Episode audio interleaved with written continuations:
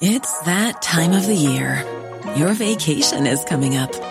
You can already hear the beach waves, feel the warm breeze, relax, and think about work. You really, really want it all to work out while you're away. Monday.com gives you and the team that peace of mind.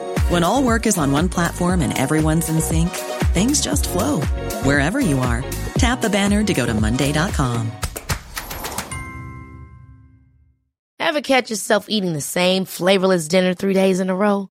Dreaming of something better? Well, HelloFresh is your guilt free dream come true, baby. It's me, Keke Palmer. Let's wake up those taste buds with hot, juicy pecan crusted chicken or garlic butter shrimp scampi. Mm. Hello Fresh. Stop dreaming of all the delicious possibilities and dig in at HelloFresh.com. Let's get this dinner party started.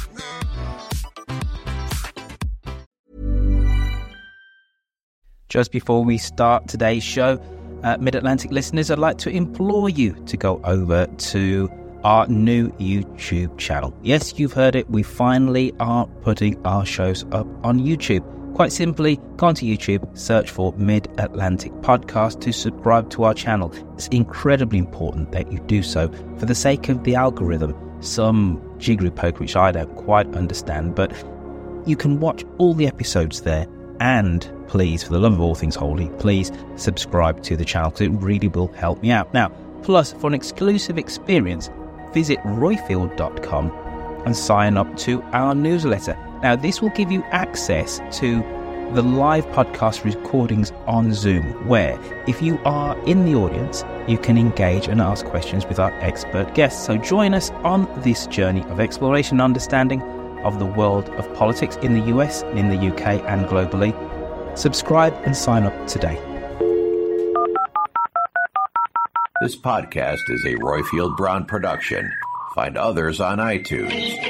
All right. Yeah. Ladies and gentlemen, please remain standing for the singing of our national anthem.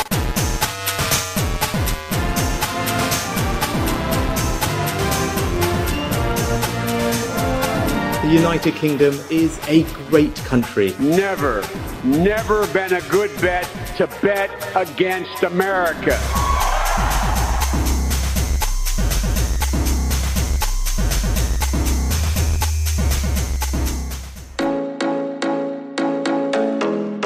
Hi, hello, and welcome. I'm Royfield Brown, and I am in Birmingham.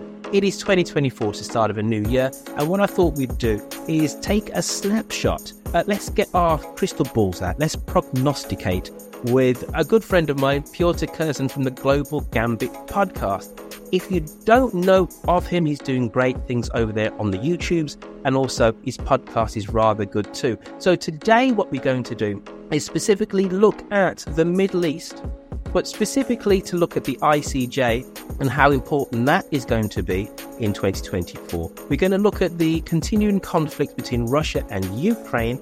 Are we looking at a partitioning of Ukraine? We're going to look at China and also tensions with Taiwan and its new president. We're also going to look at the Horn of Africa. How seismic is the new treaty between Ethiopia and Somaliland? Uh, but Pyotr, first, Happy New Year, sir. How was your Christmas? Christmas Day was spent skiing on an Alp, which was very nice. Because when you start a YouTube channel, as I'm sure you'll be learning increasingly, every Royfield and everyone go and subscribe if you haven't already to Royfield. It, it becomes obsessive. So even when I was on Christmas Day, I was like, "Oh, I've got, oh, I've got another subscriber, yay!" But it was very good, thank you. How was yours?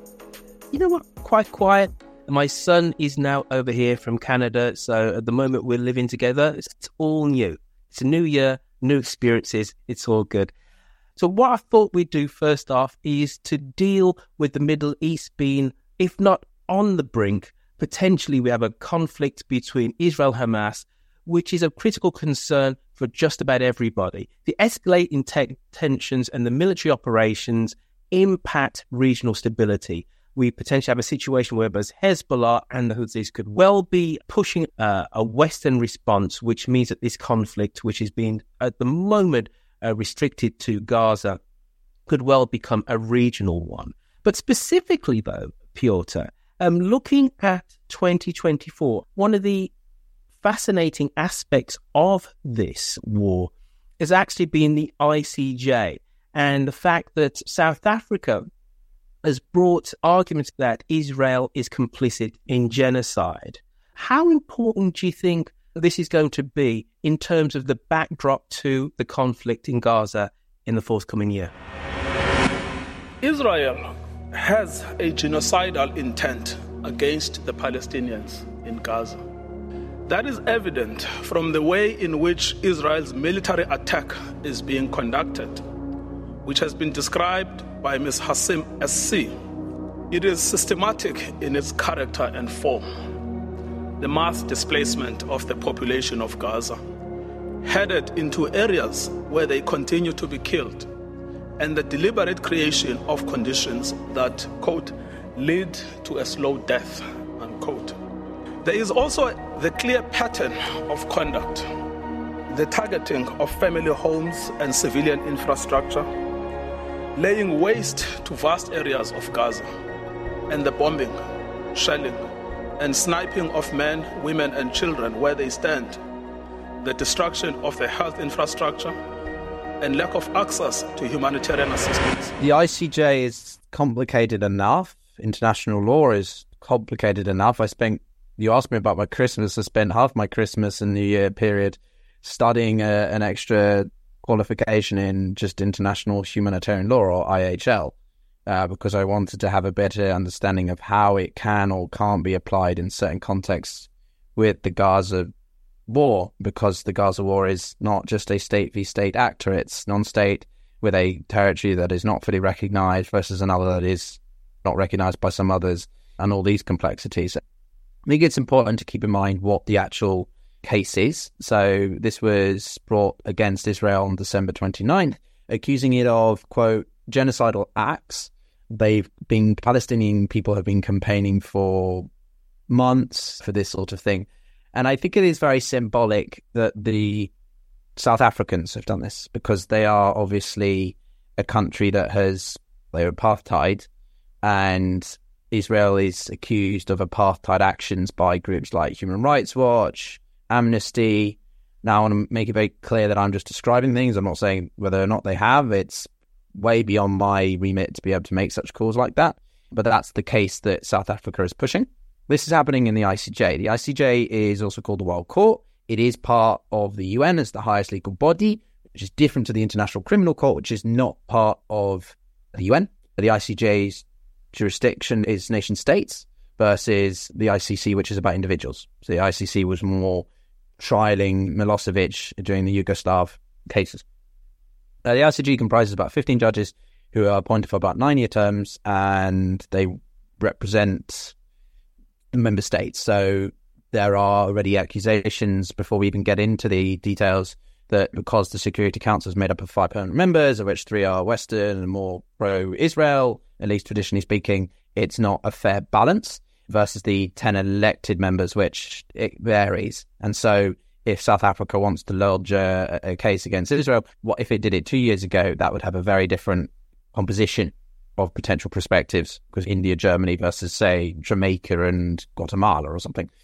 But yes, yeah, so basically they held two two days of hearings, and the largely speak, I didn't watch the entire thing because they're very dense and it's and it is deep. But basically, the the South Africans are demanding that Israel does not continue what it's doing. It it stops its military activities and to use what they call, I think, provisional measures and basically trying to protect against further severe and, yeah, if I remember correctly, irre- irreparable harm to the rights of the Palestinian people under the Geneva Convention, which they said it violated to, quote, impunity. Those are South Africa's demands. They are trying to push for the Geneva Convention. There's war of crime, uh, crimes against humanity, war crimes of aggression, which is the third one not often utilized. It was in the case of Ukraine, but and then genocide. Israel responded by lambasting the case and that it would defend itself hitherto. The president called the case, I think, absurd or preposterous or something, and it, that it oh, and it constituted blood libel.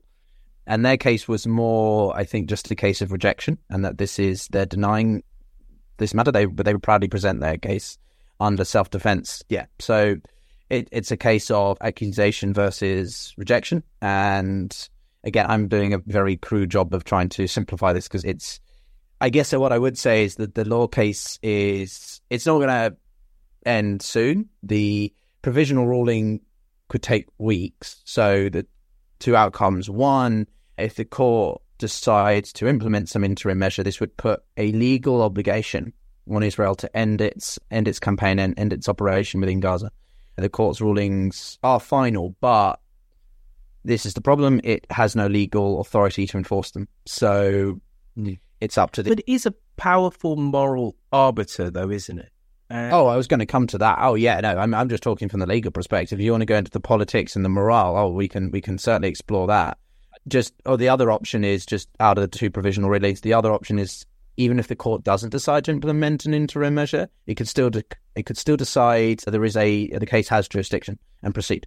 Uh, so that these sorts of things are not clear. A final ruling would potentially take several years, and that's not going to uh, solve the situation for the millions of Palestinians affected, millions of people affected in the region, um, and and ultimately at least um, curtail the uh, the conflict in the immediate sense. Those are the legal arguments or perspectives. Moral and political, yes, the optics here are powerful and arguably more powerful. It's a bit like when Ukraine takes a case to the UN General Assembly about Russia's new strikes across the country. It knows it's not going to change the shape of the war. What it's trying to do is illustrate how isolated Russia is in, on the international stage. When this happened in Ukraine, or when this happened with the Ukraine war in the first, what, three, four months, they had a few referendum, sorry, votings, and 140 plus member states voted against Russia. It doesn't mean anything. Nothing changed. The war has continued now, obviously. But it was impactful because Serbia is voting against Russia, India is abstaining, China's abstaining, other countries that you thought were pro Russia are voting against. It gives you a sense of just how popular the country's action is. I'll put it this way genocide is a very particular term, it has a very strong connotation. And countries, whether the people in the public will, will want to utilize genocide the governments may not want to agree with such a particular wording. Even if a large proportion of countries, and I use the word large proportion because it doesn't mean majority, agree with the need to hold Israel to account and stop the uh, stop the war, doesn't mean that they agree with the wording of genocide. There's a difference. Some countries might not be willing to go that far. Again, people might not like these nuances, but it matters in law. It matters in the law. I would say that there also is another court, and it's the court of public opinion. And I think it's fairly safe to say this is such a, a contentious war, but I think it's fairly safe to say that world opinion has shifted from the original horror of the attacks by Hamas on southern Israel on October 7th to what many people see as a disproportionate Israeli response. We have 70% of the homes in Gaza mm. have been destroyed, 70%. And over 1% of Gazans have been killed. That unquestionably, I would just add to that 10% of the 10% of the Gazan population has effectively been has been casualty of the war, 2.3 million to 23,000. That's a lot. It's what? It's like 3 3.3 million in the United States or 600,000 people in the United Kingdom or 650,000. It's a lot of people. And just the last point I just want to make is that I, uh, you're right. The, the, the original perception of sympathy for October 7th, astonishment, shock, and horror has now shifted to Israel. Uh, many countries around the world, apart from pretty consistent ones in the West, being like, no, this is absolutely outrageous. Israel, you are overdoing it. This is unnecessary and, and disproportionate. However, military analysts would disagree with the term disproportionate. And I know you're going to be looking at sentiment, semantics, but in law, disproportionality is not based on number of lives lost. It's based on military objectivity. So specifically, Israel has not proportionately reached its objectives because Hamas which is the perpetrator of the crimes in Israel, have not been dealt with. And therefore, until Israel deals with Hamas, the proportionality theory is not based on casualty rates. I know that sounds completely madness to people who are just like, but they've killed 23,000 Palestinians versus 1,200 Israelis. In it, it, the militaristic interpretation is very different to as well. I, I, think that, that you get that distinction, and and, yeah. and that's the reason why, and you or I, and neither of us of us are experts in, in international law. And this, and one of the reasons why this case is going to go on so long is because people need to argue quite arcane legal points and their relevance specifically to do with this conflict. But just one thing I wanted to say before we leave the ICJ and Israel, the point that I was going to try and make was that pressure on, let's say, a party like the Labour Party is going to be considerable if you have Keir Starmer being the Prime Minister, as many people think, let's say in 2025, 2026, when the ICJ might come to a ruling, and a party like the Labour Party, which has been very foremost in wanting a, a two state solution, and the pressure that Starmer is under from many of his backbenchers to have more of a an overlying centre in Israel, something like the ICJ coming out and let's say if they do say that, the, that they agree with the South African case against Israel, is going to put a lot of pressure on many Western governments to at least soften their, let's say, blanket support for the state of Israel. So, whilst the ICJ cannot um, implement any of its rulings, it does have this kind of moral um, authority uh, which it can uh, wield uh, in terms of, let's say, soft power over over some political parties uh, throughout the world. Yeah, I, I think that's a, a, great point. And one of the things about the ICJ, we touched upon it, is that how do that how would the decisions go? How do people how do the judges vote? Now, judges are supposed to be uh, impartial, and largely speaking, I think they have toed a pretty impartial line. Uh, from my very broad analysis of uh, uh, reading into it when I was studying in, in, in The Hague and Amsterdam, but they have also voted in line with countries' politics. And so this is your point. We've got a year of 60 plus elections, sorry, 60 countries going to the polls. We've just had Taiwan's, we've got America's, we've got Britain's. And so if England is on, if the UK is on the ICJ, which it isn't at the moment, what difference could a shift in party politics in the UK have on the voting intentions at the ICJ? Now, it doesn't work obviously that quickly and, and directly, but we could talk about if there's a sudden change in Russia, suddenly Putin isn't in power. Imagine that. Uh, I'm kidding, obviously, but it might have, depending upon the other countries that are on the on the ICJ, if there's any leadership changes, then that might implicitly influence the the way that they vote. So that is something to keep in mind as we move ahead with this court case. Can we just drill down on Ukraine just a little bit? And I asked this question on Monday. We had a panel of uh, Western diplomats speaking of Ukraine, and I asked the question why is it that, and from my admittedly Western perspective, Ukraine is clear cut? One country, a big country, invaded its neighbor. We would think the rest of the world would be on board with that. You can't change borders by invading another country. But when I go around, when I talk to Southeast Asian friends, they kind of are more like, yeah, well, Russia had security interests. What's your perspective as a Singaporean, Southeast Asian, but also someone who knows the world about why it is that this idea that the Ukraine war is a clear case of aggression for people like me is not so much for a lot of other people. But sometimes when you see a conflict, it's important to watch the entire video. And when you watch the entire video, you say, oh, well, it's actually not so simple. And if you want to find a solution, you better watch the entire video and not just depend on one snapshot. Because I read Putin's common history of Ukraine and Russia written in July. It was, to me, a, quite a good piece of historical writing.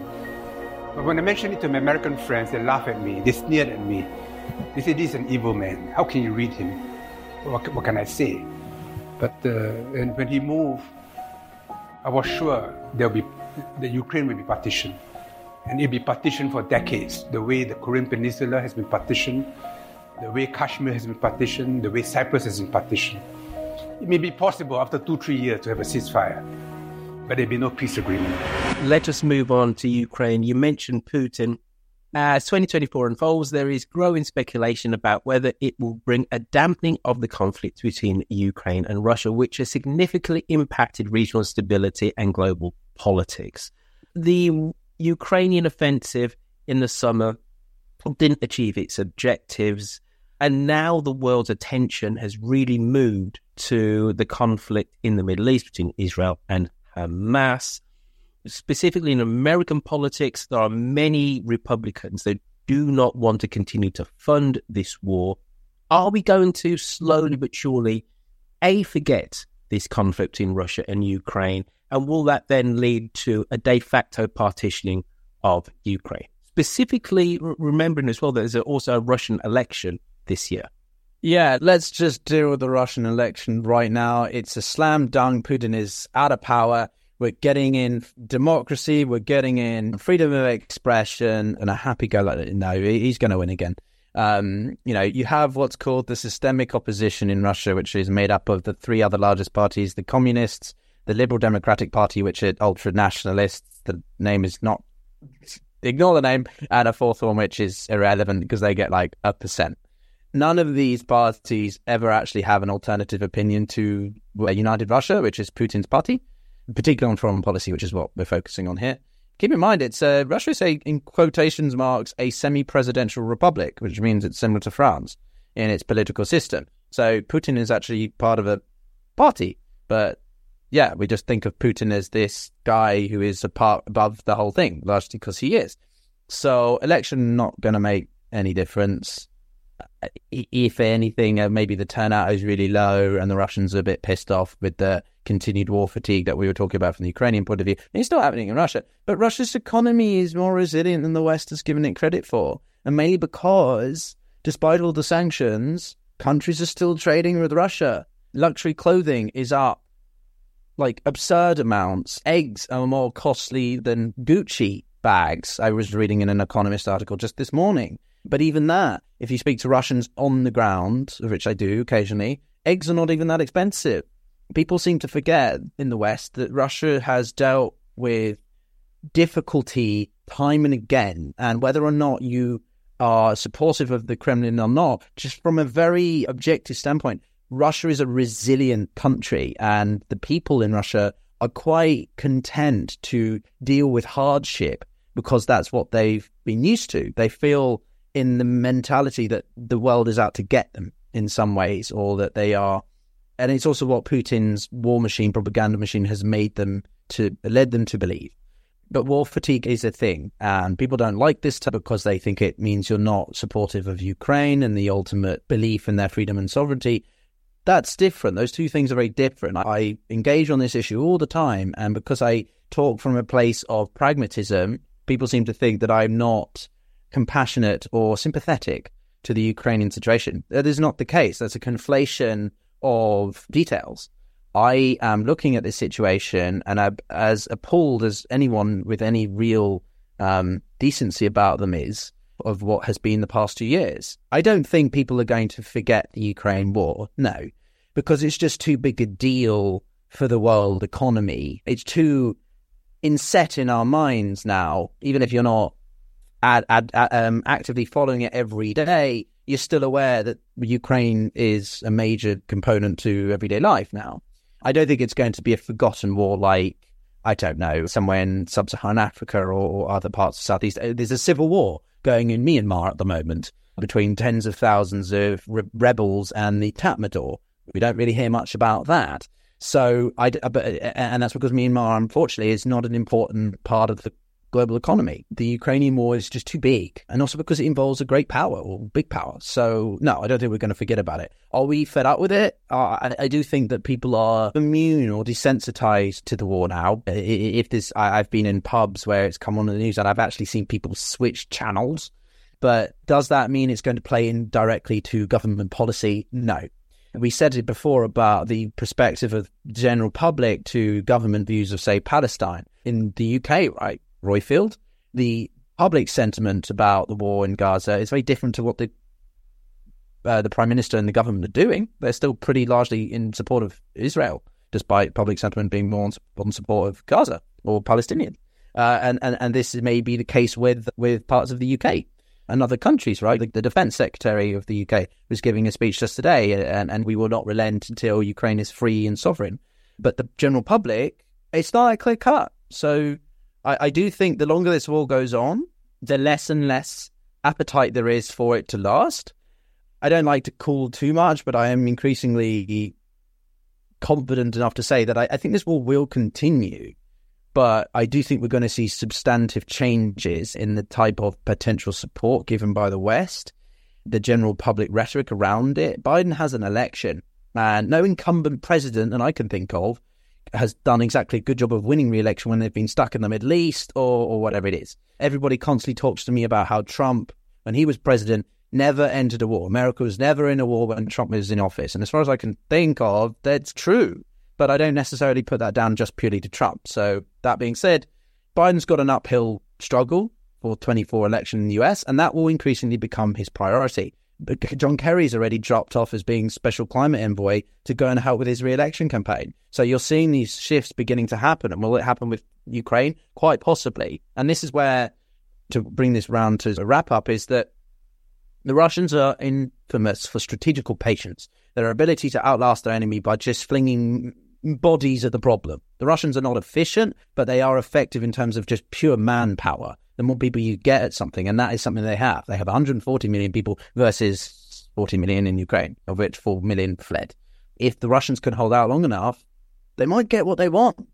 Now, let's go into specifics. What did the Russians originally want? They wanted the removal of Zelensky and a de facto puppet state like Belarus. That's what they ultimately wanted. When they realized that their initial three day, 10 day invasion wasn't going to work, they reformulated their goals and made it about Donetsk, Luhansk, uh, Zaporizhia, and Kherson. These four oblasts predominantly make up what's known as Novorossiya, which is the Russian for New Russia, which is what the Russian Empire expanded into in the late 19th century and basically cuts off all of Ukraine, and also because its ethnic Russians are more present there. So, this is what I think Putin is trying to settle on uh, as well. But it's also neither side can conduct a, an easy counteroffensive because of the fortifications. If the Russians push through, they're going to be attacked by HIMARS, artillery, all sorts. The Ukrainians are gearing up for the F 16s. The Russians still have air superiority, but there's that question. And then if the Ukrainians push through, which they didn't do last year with the all build up for the counteroffensive,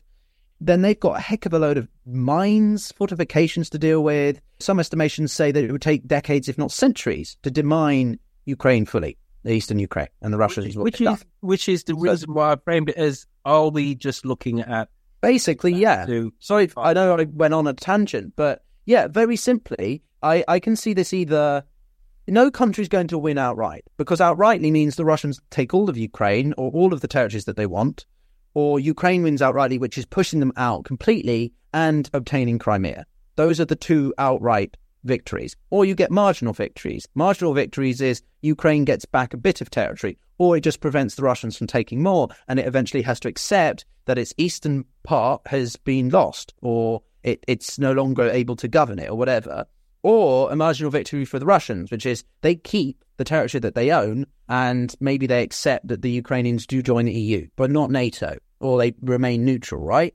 There are so many different variations which are similar but still distinctive in one way or another, based on the six demands that the Russians originally outlined in early 2022. So this can either be a frozen conflict where it just goes on forever and they take pot shots, long term artillery fire. The two sides are at an armistice, but they're not at a peace agreement because they've never signed it, like the North Koreans and South Koreans are. They've never signed a peace agreement. They're still at war. Those are the scenarios. Or you get some political settlement and Ukraine agrees that if they can have back Crimea, the Russians can keep what they've taken, or if the Russians keep Crimea, they can the Russian the Ukrainians can have back Kherson because the Russians control a, a tiny section of it, or the Russians agree that the Ukrainians can join the EU but not NATO, and they will reinstate the Russian language in the Ukrainian constitution, right? These are all the variations, but I cannot see for the life of me a political solution. So it's either frozen conflict, protracted conflict, barely moves. Sorry for the long winded reply. No worries, but you have led me manfully on to talking about Taiwan and China, talking about frozen conflicts.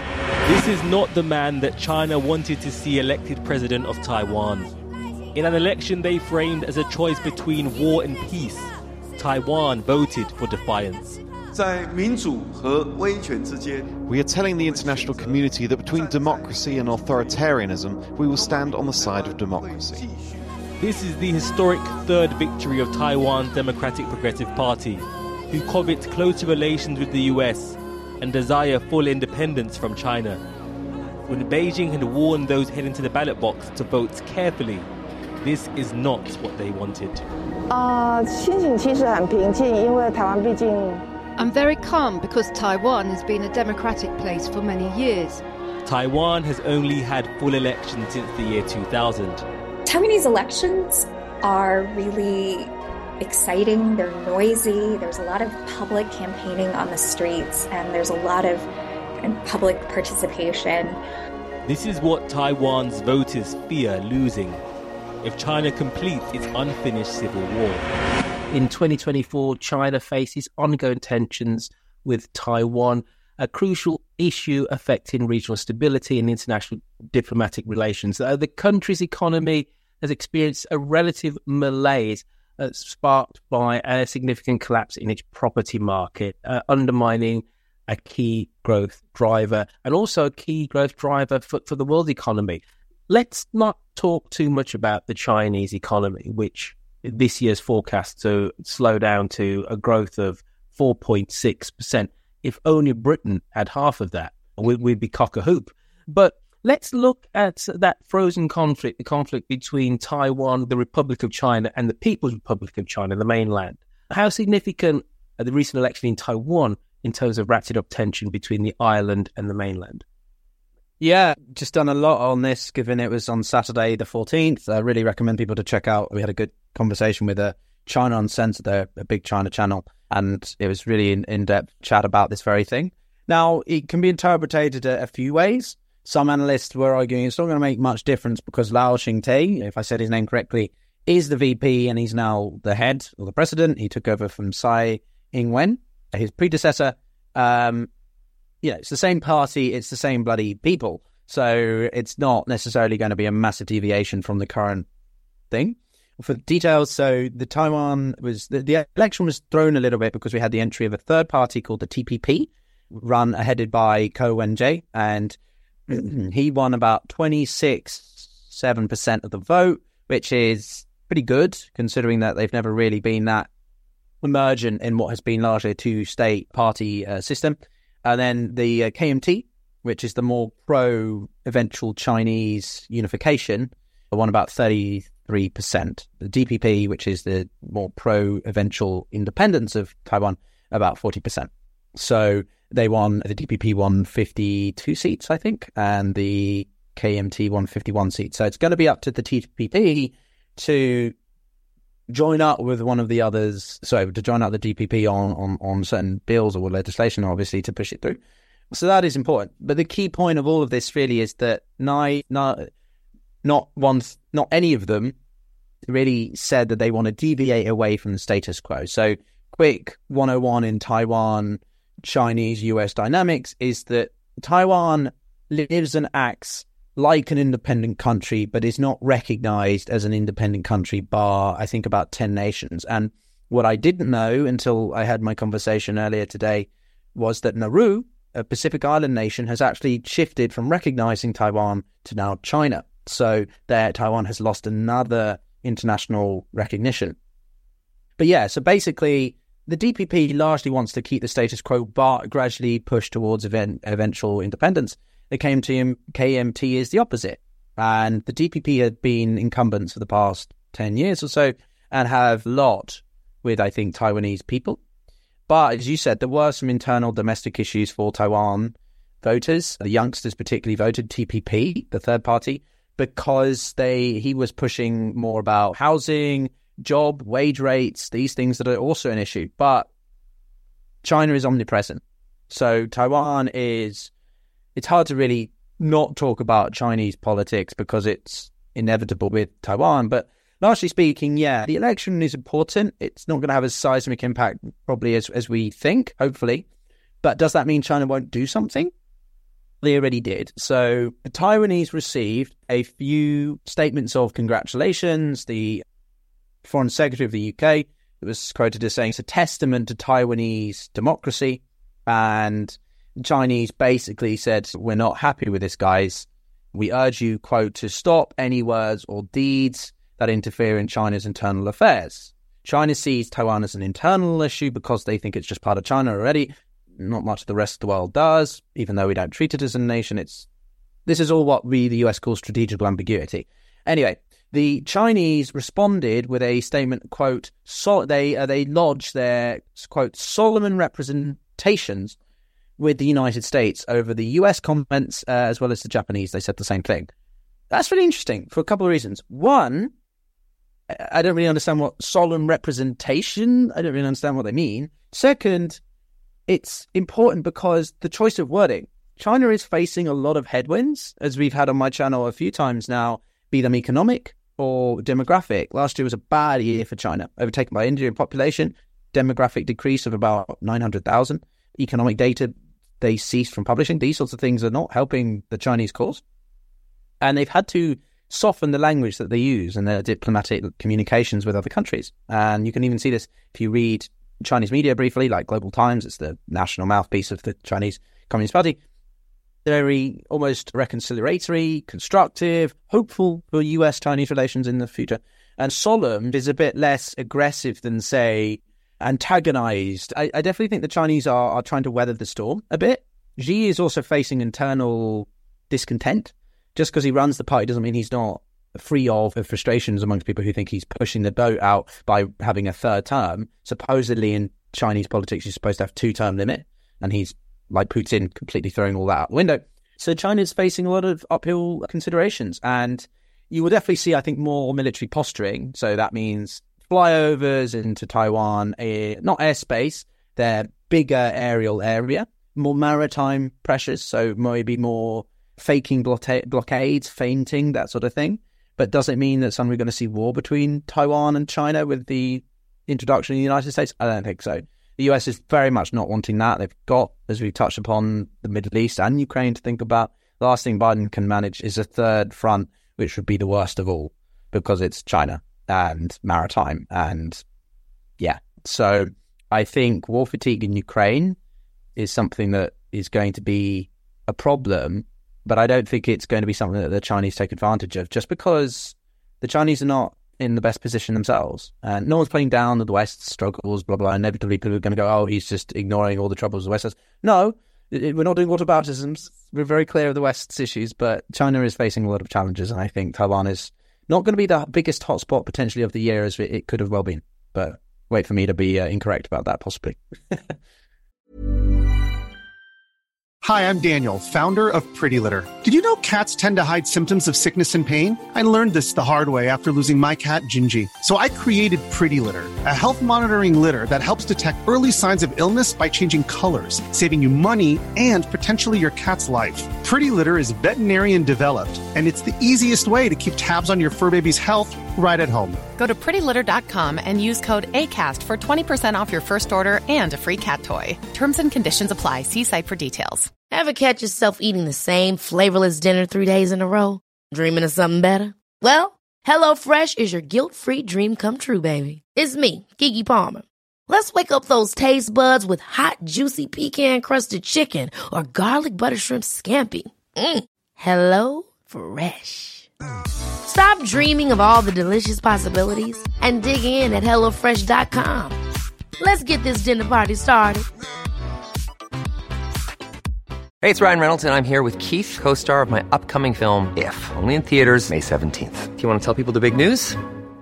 All right, I'll do it. Sign up now and you'll get unlimited for $15 a month in six months of Paramount Plus Essential Plan on us. Mintmobile.com slash switch. Upfront payment of $45 equivalent to $15 per month. Unlimited over 40 gigabytes per month. Face lower speeds. Videos at 480p. Active Mint customers by 531.24 get six months of Paramount Plus Essential Plan. Auto renews after six months. Offer ends May 31st, 2024. Separate Paramount Plus registration required. Terms and conditions apply if rated PG. Uh, let's move on from uh, the Far East and let's go to Africa, specifically the Horn of Africa, notably Ethiopia, which grapples with the devastating impact of a civil war, disrupting the region's stability and humanitarian conditions. The breakaway Somaliland region's deal to grant Ethiopia access to the Red Sea is stirring up tensions among the Horn of Africa nations.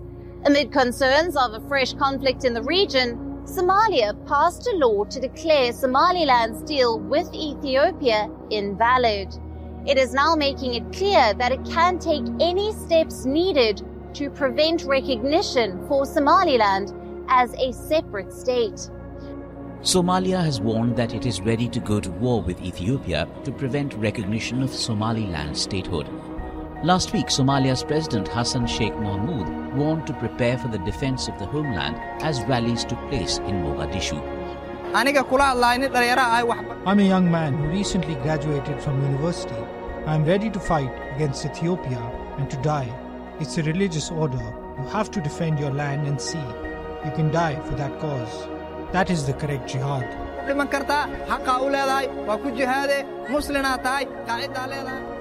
The aggressive talk marks the latest phase of tensions in the Horn of Africa region that began on the 1st of January when Ethiopia signed a memorandum of understanding with Somaliland allowing for the construction of a coastal port. The move enraged Somalia that claimed Somaliland as part of its territory and declared the deal void. On January the 1st, Ethiopia and Somaliland signed a deal, a memorandum of understanding, with potentially ex- exchanging the stake of in the Ethiopian Airlines for access to the Gulf of Aden. Now, first off, tell us, I think there's two really significant things here. That in effect, Ethiopia has given international recognition to Somaliland. They've been quietly going about their business for about 30 years with no international recognition. And then explain to us the geopolitical importance um, of Ethiopia having access to the Red Sea. Yeah, this is a really important topic and one very overlooked, not just this specific issue, but the whole horn. I'm really glad you brought it up because an important fact, not fun fact at all, is that the Ethiopian civil war that happened between 2020 and 2022 was the bloodiest war of this millennia, of this century. More than five to possibly a million people died in that war. And we barely know about it because the world is so distracted by other things. And Ethiopia is still reeling from that. And we've got tensions with Eritrea uh, and Ethiopia, let alone now Somalia and Ethiopia. I'm really glad you brought that up. But yeah, so basically, uh, a little bit of context here. Somalia, Somaliland was a British colony until about 1960. The territory actually jo- uh, enjoyed about five days, I think, of independence uh, before they actually chose voluntarily to rejoin uh, Somalia, reunite, which was Somalia was a former Italian colony. And it was that union that was very volatile until the early 90s, which when Somalia tried to break away. And that led to the decade long, I guess you'd say, war, really, internal war, which was backed by different groups and the UN's catastrophically failed AMISOM missions one and two, which actually made the, the situation worse. Somaliland has its own currency, its own parliament, it has its own diplomatic relations in certain cases. But Al Shabaab is the other entity in, in this relationship because Somali Al Shabaab is one of the most potent terrorist forces in the world. They're very particular to this part of the world, so you don't hear them as much as, say, ISIS, but they are very potent. And Somalia, encompassing Somaliland, has been one of the most dangerous countries in the world and often at the bottom of these development index, peace indexes, and so on. But the new deal with Ethiopia is quite fascinating, actually. So basically, it was a, as you said, it was a, a memorandum of understanding. It's an intent rather than a legally binding agreement, but it's clear that Somalia uh, wants to grant Ethiopia access to uh, this part of the Red Sea for uh, for commercial traffic for a port, um, though it's not clear which port that would be. Um, there's also a military aspect to this, which is that Somalia said it could lease, I think, a section of the coast to the navy of Ethiopia um, which was confirmed by Ethiopia. And Somaliland will get access to Ethiopian Airlines, which is quite a big carrier uh, in, in, in Africa's relative terms. But what, what, what gets sticky is the willingness of Ethiopia to recognize Somaliland as an independent state, which no other country has done for 30 plus years. And there's a growing tension between Somalia and Somaliland over this issue because for Somalia, it's an Somaliland is an integral part of its country. It's not something that they would be able to accept, mainly because also Somaliland is one of the more prosperous parts of the country. Parts of Somaliland, I think, more there's more economic development or activity than in Somalia. And I believe there were protests relatively recently in Mogadishu against this deal. But the de facto president of Somaliland has pushed for this sort of agreement to include a section stating that it will be an independent country at some point, so no commitment to time. Now, this again, this puts pressure on Ethiopia And I don't think the reason Ethiopia is doing this, I think, is also because of the controversiality and sensitivities with Eritrea. Eritrea controls the area north of Ethiopia's border. They fought side by side against the Tigrayu people, the Tigrayan TPLF during the civil war, and but now there's tensions again.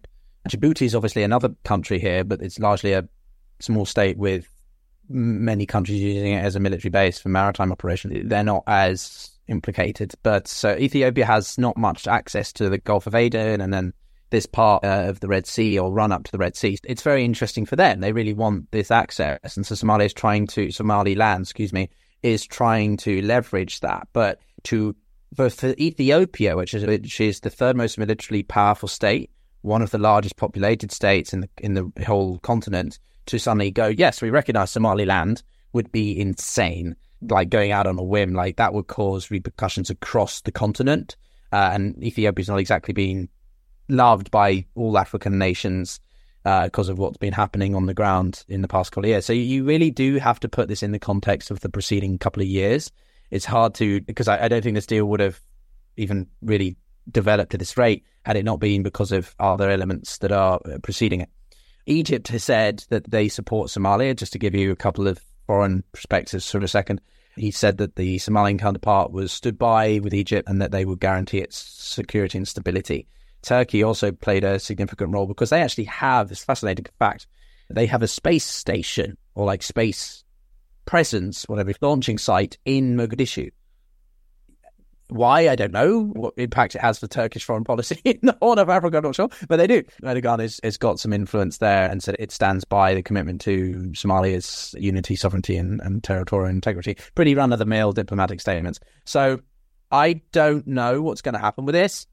I don't think the Ethiopians are going to do much. They're not going to be pushed by the Somalilanders, and I don't think the Somaliland president will overdo it because he's already got this much, and that's a pretty big win for a non-recognized state. Um, the last point I make is it's incredibly difficult to get recognition as an independent state, mainly because you have the biggest recognition is whether other countries recognize you, and that's why South Sudan, 13 years ago, not too far down the road, from this was such a big deal. But ultimately, the international community felt that the emergence of South Sudan as a separate state to Sudan was important.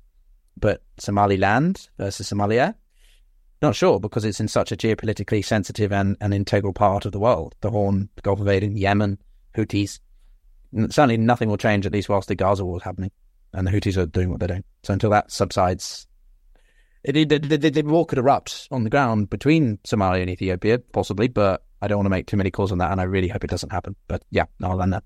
When when I heard of this back end of last year, I, I thought it was geopolitical chess played superbly by Abiy Ahmed. One of the key strategic faults of Ethiopia is, as you said, it's what this massive population, about 100 million, and it's hemmed in because no access to the sea. It lost when Eritrea gained independence. It lost access to the sea and and with and all of its trade, maritime trade, fundamentally comes through Djibouti. And as you said, Djibouti is this tiny country which has so many international bases. The Chinese have a naval base here, the Americans, the French, you name it, the, the Turks, everybody does.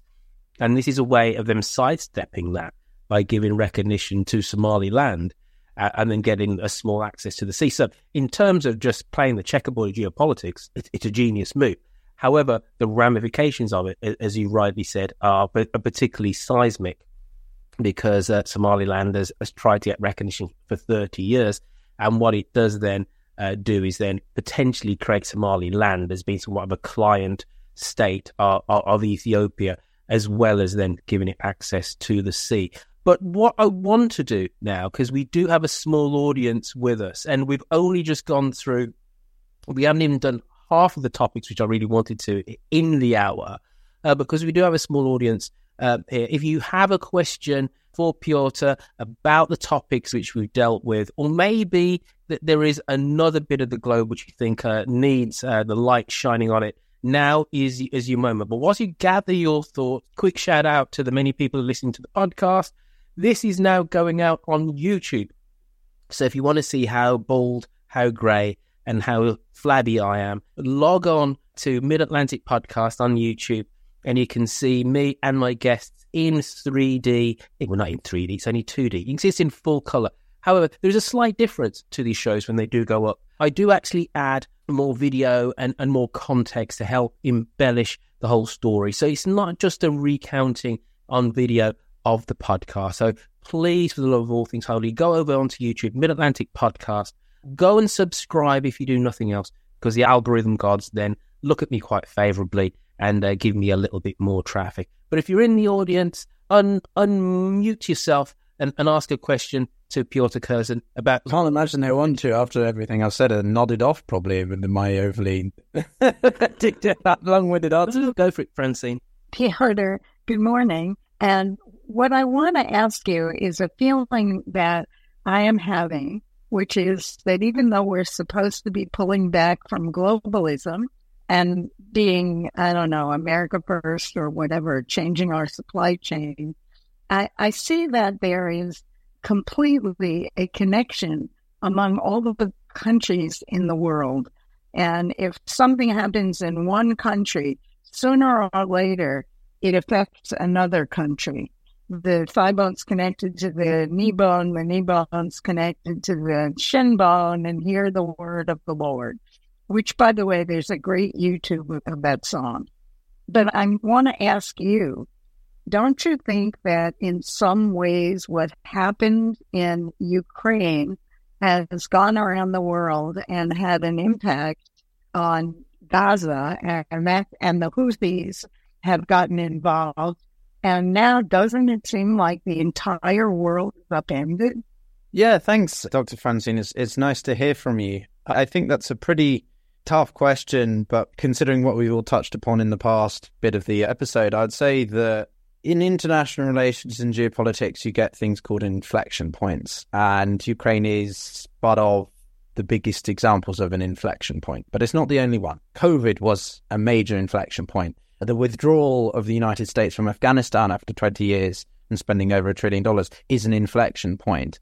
They're symbolic of a general shift in Western policy, but more specifically US foreign policy, which influences by inevitably everybody else because the US is still the most powerful country in the world. To take your specific example with Ukraine, yes, that was absolutely a event that triggered other countries in the world, be them directly implicated or not, to change the way that they behave. Poland is militarizing to levels we've not seen before, to the point where they're more going to be more military speaking, at least potentially powerful than Germany. We've got Turkey balancing its interests in the Middle East or with what's happening in Gaza and Israel to also wanting to capitalize on its relationship with NATO. We have a Venezuelan potential uh, issue in, in, with Guyana and things. And why all these things? They're connected, but they're also disconnected in the sense of when you get one major event happening somewhere else, and that that distracts the predominant powerful countries, that leads smaller countries to begin to ex, uh, exert their own influence. The Middle East is the perfect example of this. And whilst, again, we cannot fully say that the Gaza war happened because of Ukraine, it was certainly influenced. And would we have likely seen uh, Hamas do what they did on October 7th had the United States not been distracted by Ukraine? Maybe they would have been more distracted by Taiwan. Maybe they would have been distracted by their pivot to Asia and it still happened. But the, the whole thing was in a long term planning. I think that each individual event inevitably has repercussions for other ones, be them the ones that have existed prior and they're suddenly going in a different direction or creating new issues for sure. There was another point to your question, which I thought was quite interesting about the globalism thing, because globalization is a process that is not a singular event. It's a continuous process and has happened in what uh, some academics argue as waves. So the first wave was during the mercantilism of the founding the New World. Second wave could be the Industrial Revolution and the subsequent trade. Third one could be during the run up to the First World War. And then the fourth wave of globalization is now with the proliferation of technology and so on. And information age, as we know it's called. But globalization is definitely facing resistance, the whole anti globalization, the whole alter globalization, as some people call it. This idea that we want to not be purely some homogenistic globe, homogenous, sorry, globe that we all the same, we all trade. There's, there's a lot of emphasis on nationalism increasingly ethno nationalism in parts of the world. Yugoslavia did breed a new form of nationalism in, in, in the 90s. I think we're in a very interesting time where globalism is being challenged, undermined, re- rebuked. Uh, but at the same time, people in certain areas, and this is where I think the World Economic Forum, I think of people in elite positions of power, policymakers, they are still pushing ahead with it. This idea that we should all band together for things to do with AI, uh, transnational climate change. People are not as on board with, say, ESG principles as a few years ago. Yet it's still pushed uh, in certain areas. So all the, all the, globalism is facing a lot of challenges, and that's I think reflected in the events that I've mentioned, Ukraine and, and so on. But generally, each one affects the other, and globalism can have a certain acceleration. It can slow down if countries want to be more protectionist, if they want to become fully isolationist, as Trump seems to want to try and do.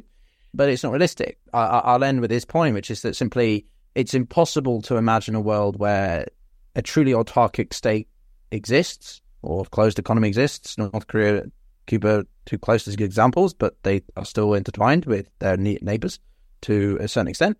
We will always be engaging with one another, and therefore we'll always be indirectly affected by events that are happening around the world, even if we don't think we are.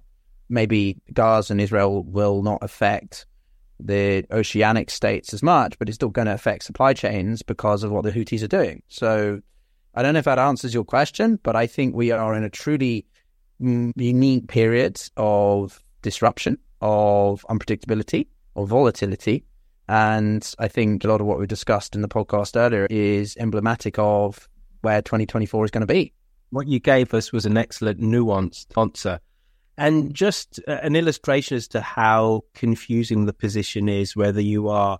So, and I think it was a really excellent answer that you gave us there, Pyotr, in terms of the complexity and the nuance to the various kind of currents and countercurrents of the world. And if you look at the, the war in, in Ukraine, as you said, what that has meant is that a country like Poland is rapidly militarizing. But that's part of a, a wider global, sorry, regional security arrangement within NATO. And then if you look at what it's done for the countries in terms of energy security.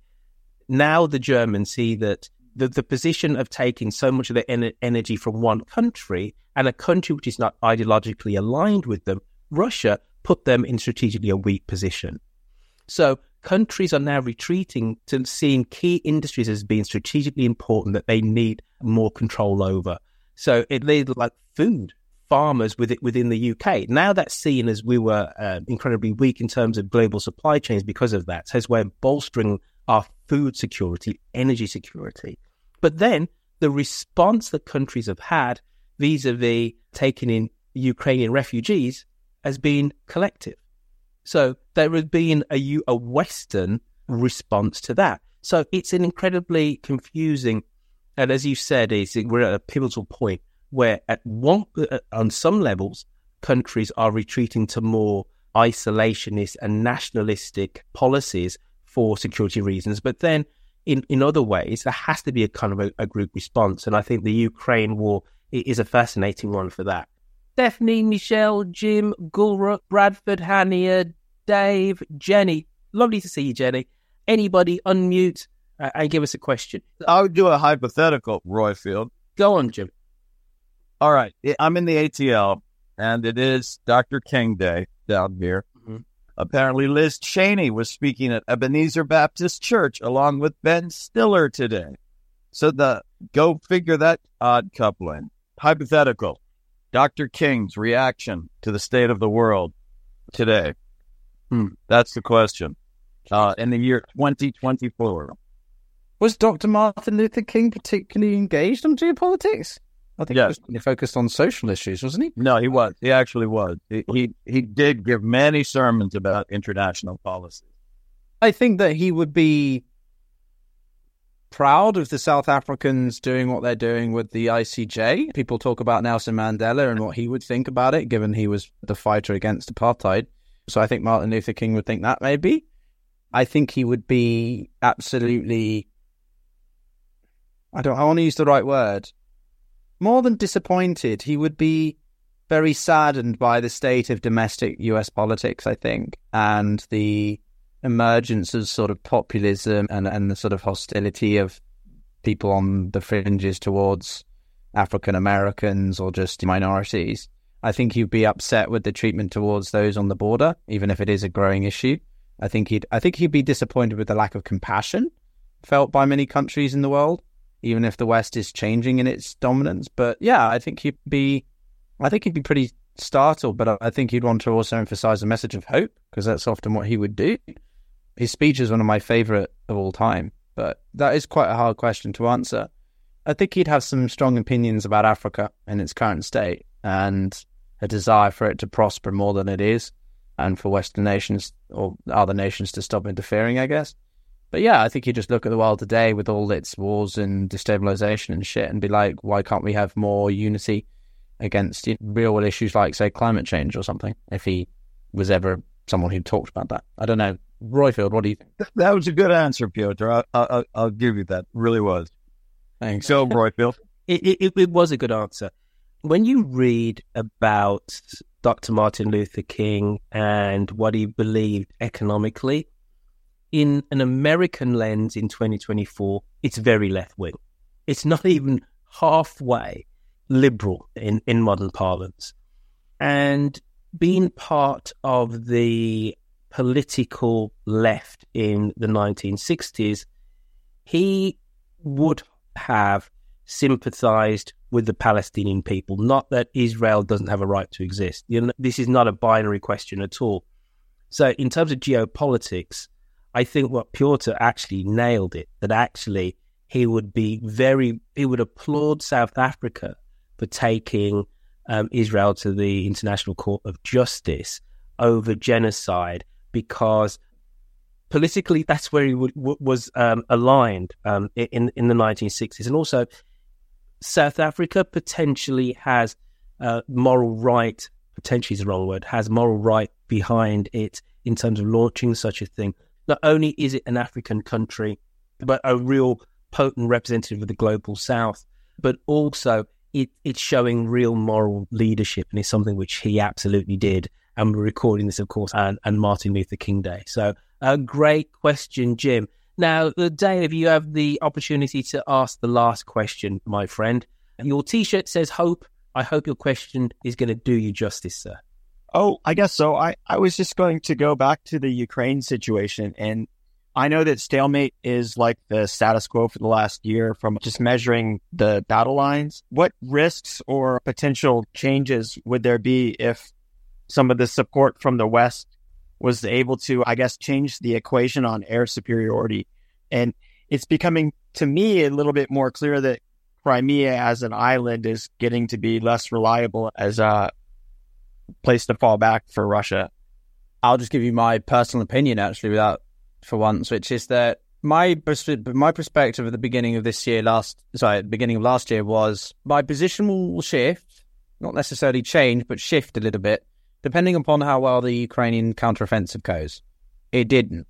So I'm beginning to think about what is the propensity for the Ukrainians to actually be able to make a change and make a difference. That is obviously without incorporating the factor of air support. Air forces, F 16s are supposed to be coming uh, or be near ready. Russia's still got air superiority, and people are still curious as to why Russia hasn't leveraged that more maybe because they don't want to lose their jets, or maybe because their jets are not as good. We saw how Russian uh, military performance competency was in the first few weeks of the war in 22. Not exactly, they ran out of tanks quite quickly and stuff, and bring up ones from 1970s and shit. There is that component, but even if Ukraine begins to make some gains in the front, it's going to be slow and it's going to be costly. And I, I just don't know whether the West has that appetite, unequipped, what's the word, unconditional support in them going ahead. Um, it's it's a really tough one to call. Also, because I'm conscious that people again they hear what people will say in these sorts of ways, and they'll be like, "Oh, so you don't support Ukraine?" No, that's not what I'm saying. I'm not saying that's what I want to happen. I'm just saying that's what could happen. And yeah, the Ukrainians are they're a very potent force in their own right, but they are going up against a another force which is just good at strategical resilience, patience, and holding out. And Putin is holding out. It's not only about the battlefield; it's about the political dynamics. If if Putin can hold out for something, Donald Trump keeps saying, "I'll end this war tomorrow or within 48 hours." So that's a real fear for the Ukrainians and a real reassurance or hope for the Russians. So it's tough. Crimea is definitely a problem growing for the Russians. The Ukrainians are making more decent strikes against maritime assets.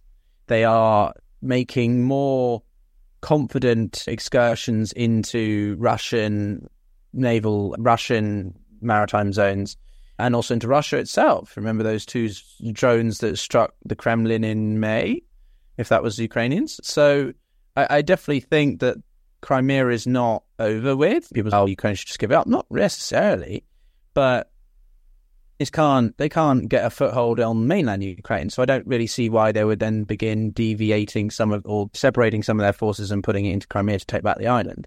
Doesn't add much to the overall gains. Ultimately, I, I at least from my crude military understanding, yeah, I, I still don't see things changing massively quickly. The coming spring months and then the summer, then we might see some shifts again. But we didn't see them last year, so why would we suddenly see them this year? Unless that's when the Ukrainians implement the F-16s. Then you might, then it might be different. But that's really hard to forecast. I don't know if that gives you a satisfactory response. You, you made a really good point, Pyotr, which is Putin is, has the ability to see out the West, more patient. He can lose more resources and just keep going. And this is something which the Chinese always say about the West. The, the vagaries of our democratic system are such that we somewhat flip flop. And uh, the Russians and the Chinese are much more far sighted in this regard. And, and to your point, you're incredibly correct that if Trump wins the presidency, that stops all military support for Ukraine overnight. Like they, there is no more. So if the Russians can just see out this year and have more than just the capability of doing that, potentially it takes it takes the knees from underneath the, the Ukrainians in terms of current levels of Western support. But, but and after saying that, just two days ago, Rishi Sunak has pledged 2.3 billion pounds to, to help Ukraine. But mm-hmm. still, right, the Americans are by far the largest supporter of Zelensky and the Ukrainians. On that note, everybody, I'm going to thank our friend Pyotr Kurzin for being with us here on Mid Atlantic. Pyotr, Tell us all about your wondrous YouTube channel, your podcasting works, and what you've got in the bag uh, for people coming up soon. Yeah, thank you so much for having me, Royfield. It's been a, a real pleasure, and I'm glad to have finally joined you on the Mid Atlantic podcast, both video and audio format, and big fan of the work. Although we've had, I, I think I've made a few comments here and there in the past on other episodes, and I've loved the community on here. So people, if you haven't joined Royfield when he has these guests on Zoom. It's a nice interactive style. For myself, I yeah, I run the the Global Gambit podcast both in Spotify and Apple formats, but on YouTube. YouTube is increasingly my big passion, and uh, a lot of things I don't put on the audio podcast, I do put on the channel. We've had guests from Brigadier General Robert Spalding to Francis Fukuyama to Peter Foster of the Financial Times, and I'm working on some other exciting things this year. I'm going to start posting more of my own content. So you can just find it by Googling my name or the Global Gambit on YouTube. And yeah, love to have you as part of the community and look forward to collabing with you in the future, Royfield. Listen, we're going to do that. 2024, sir, is our year to collab. Do not worry. If you want to communicate with me, send me an email at royfield at gmail.com. I'll tell you what you can do when you, send, when you send me an email. Apart from just berating me, you can also say, hey, why don't you follow uh, this topic or do a show on that topic? To that note, somebody did email me just last week and say, why don't you do a show on Canadian domestic politics? So we're going to do that on this Thursday. We don't put up all of our shows actually on YouTube. But specific, what we do is the informed, long depth interviews. We put those up on YouTube. So if you're listening to the podcast, please go over there. Please go subscribe. Give them a watch. Tell your brother, tell your mother, tell your sister that Mid Atlantic is on the YouTube. Love to see you over there. And on that note, from Pyotr Kurzin and myself it's goodbye, arrivederci, and ciao. And we'll see you all for another rip roaring barnstorming episode of Mid Atlantic, where we'll look at either US, UK, or maybe geopolitics in the round. Take care, look after yourselves. Bye bye.